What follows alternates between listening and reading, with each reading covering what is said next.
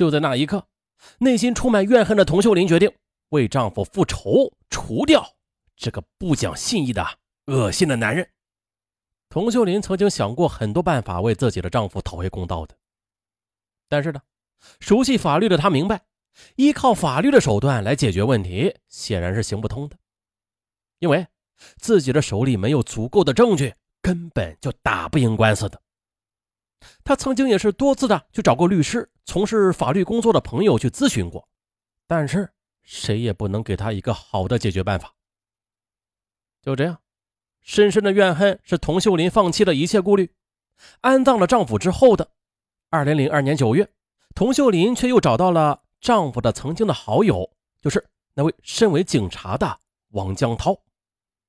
因为她知道，王江涛不但是丈夫的朋友，那更是一个讲义气、够哥们的男人，关键时刻能够为朋友两肋插刀。不过，即便如此的，当童秀林一字一句的说出。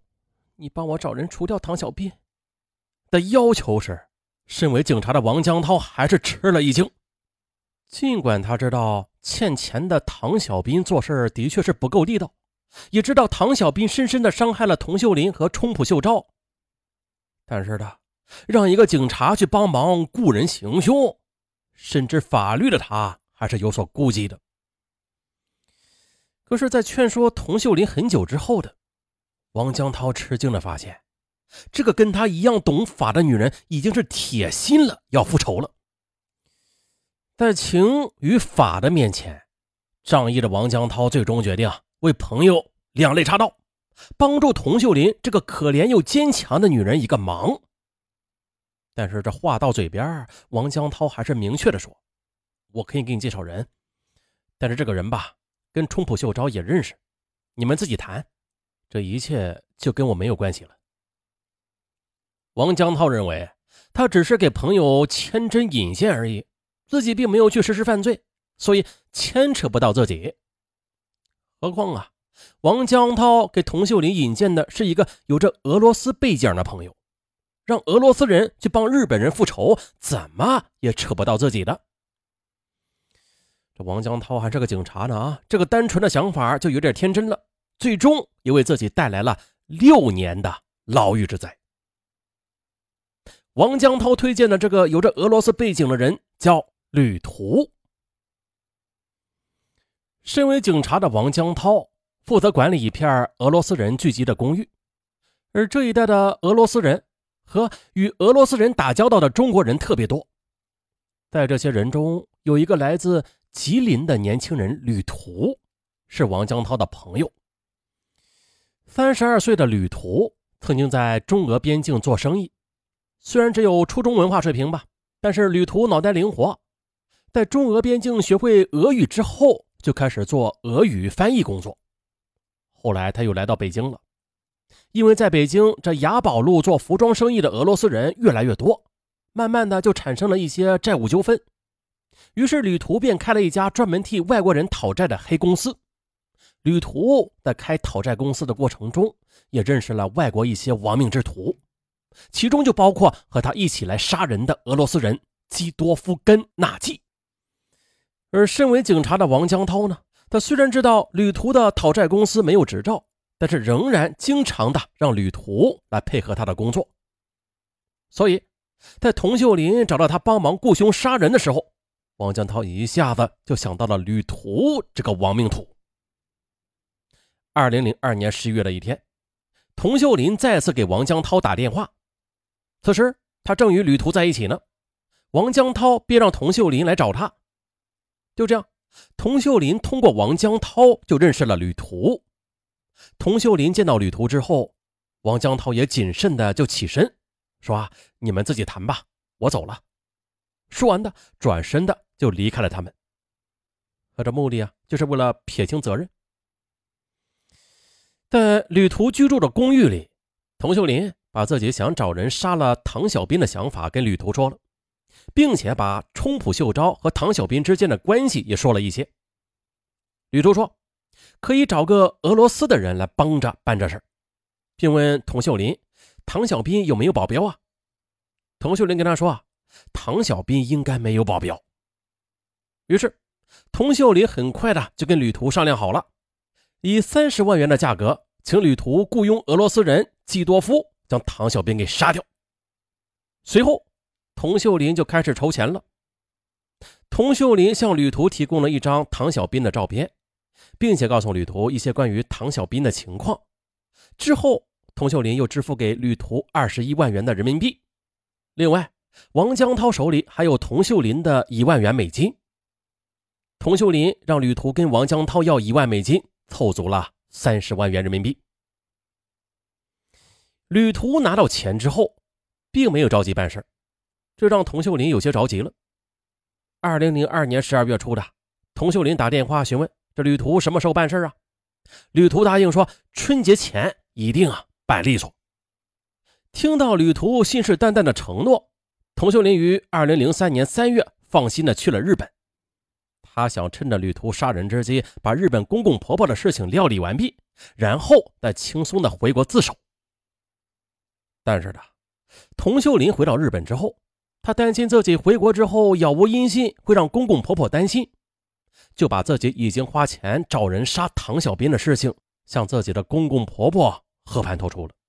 呃，什么？冲浦秀昭的父母一听，这儿媳竟然出如此下策。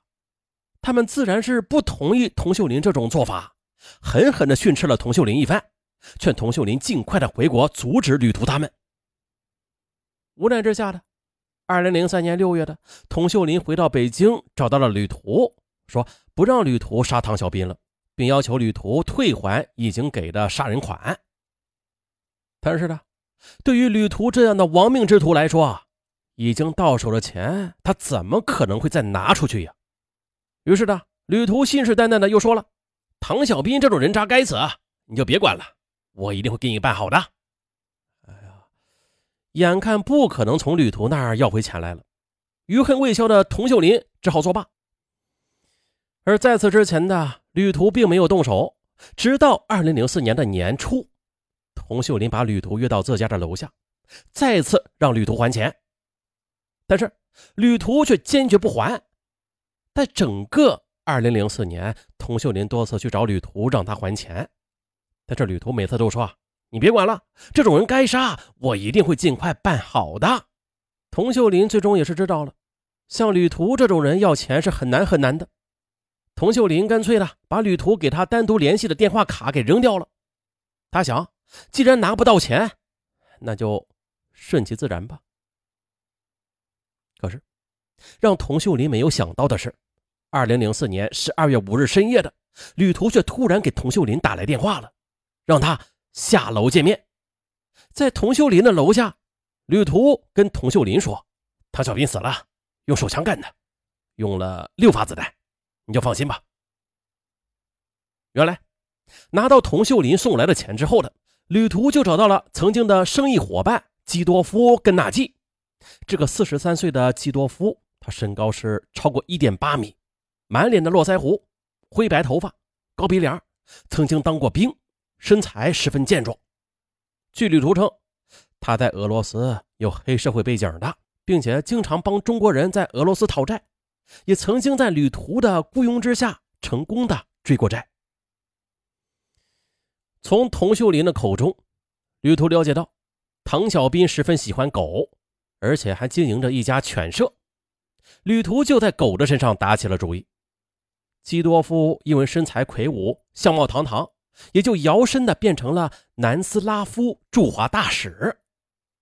为了不引起唐小兵的怀疑，这旅途呢和基多夫先租了一辆切诺基，又到建国门的附近偷了一个使馆的车牌。两人买了铁锤，基多夫还带了手枪。二零零四年十二月一日下午的。旅途和基多夫来到唐小兵的犬舍，旅途向唐小兵介绍说，这位大使要给自己的女朋友挑只好狗。一听挑狗，唐小兵自然是来了兴趣，二话没说就上了旅途的车，驶向远在郊区的犬舍。唐小兵坐在车上，不时的和旅途聊着天当车驶到河北省三河市燕郊工业园的一条僻静的公路上时，还在侃侃而谈的唐小兵突然觉得后脑一阵剧痛，刚才那个风度翩翩的大使手中竟然拎着一柄铁锤。很快的，车停在了路旁，头晕目眩的唐小斌则捂着脑袋趴在地上，向二人不断的求饶着。可这求饶的话还没说完呢，唐小斌便被两颗子弹夺去了生命。随后呢，他们又把唐小斌的尸体扔到了一口排污井里，凶器也被扔到了通惠河。唐小斌死了，而雇凶杀人的童秀林呢？这些年他尽管矛盾，但却期待的复仇计划已经实现了。他知道一切该了结了，可是他最放心不下的是日本的公公婆婆。二零零四年十二月二十日，童秀林。去了日本，可刚刚到日本的十二月二十二日晚上，童秀林就接到了身为警察的王江涛打来的电话：“你别回来了，旅途被抓了，旅途他们肯定都已经招了你雇凶杀人的事情，警方现在已经通缉你了，你千万别回来。”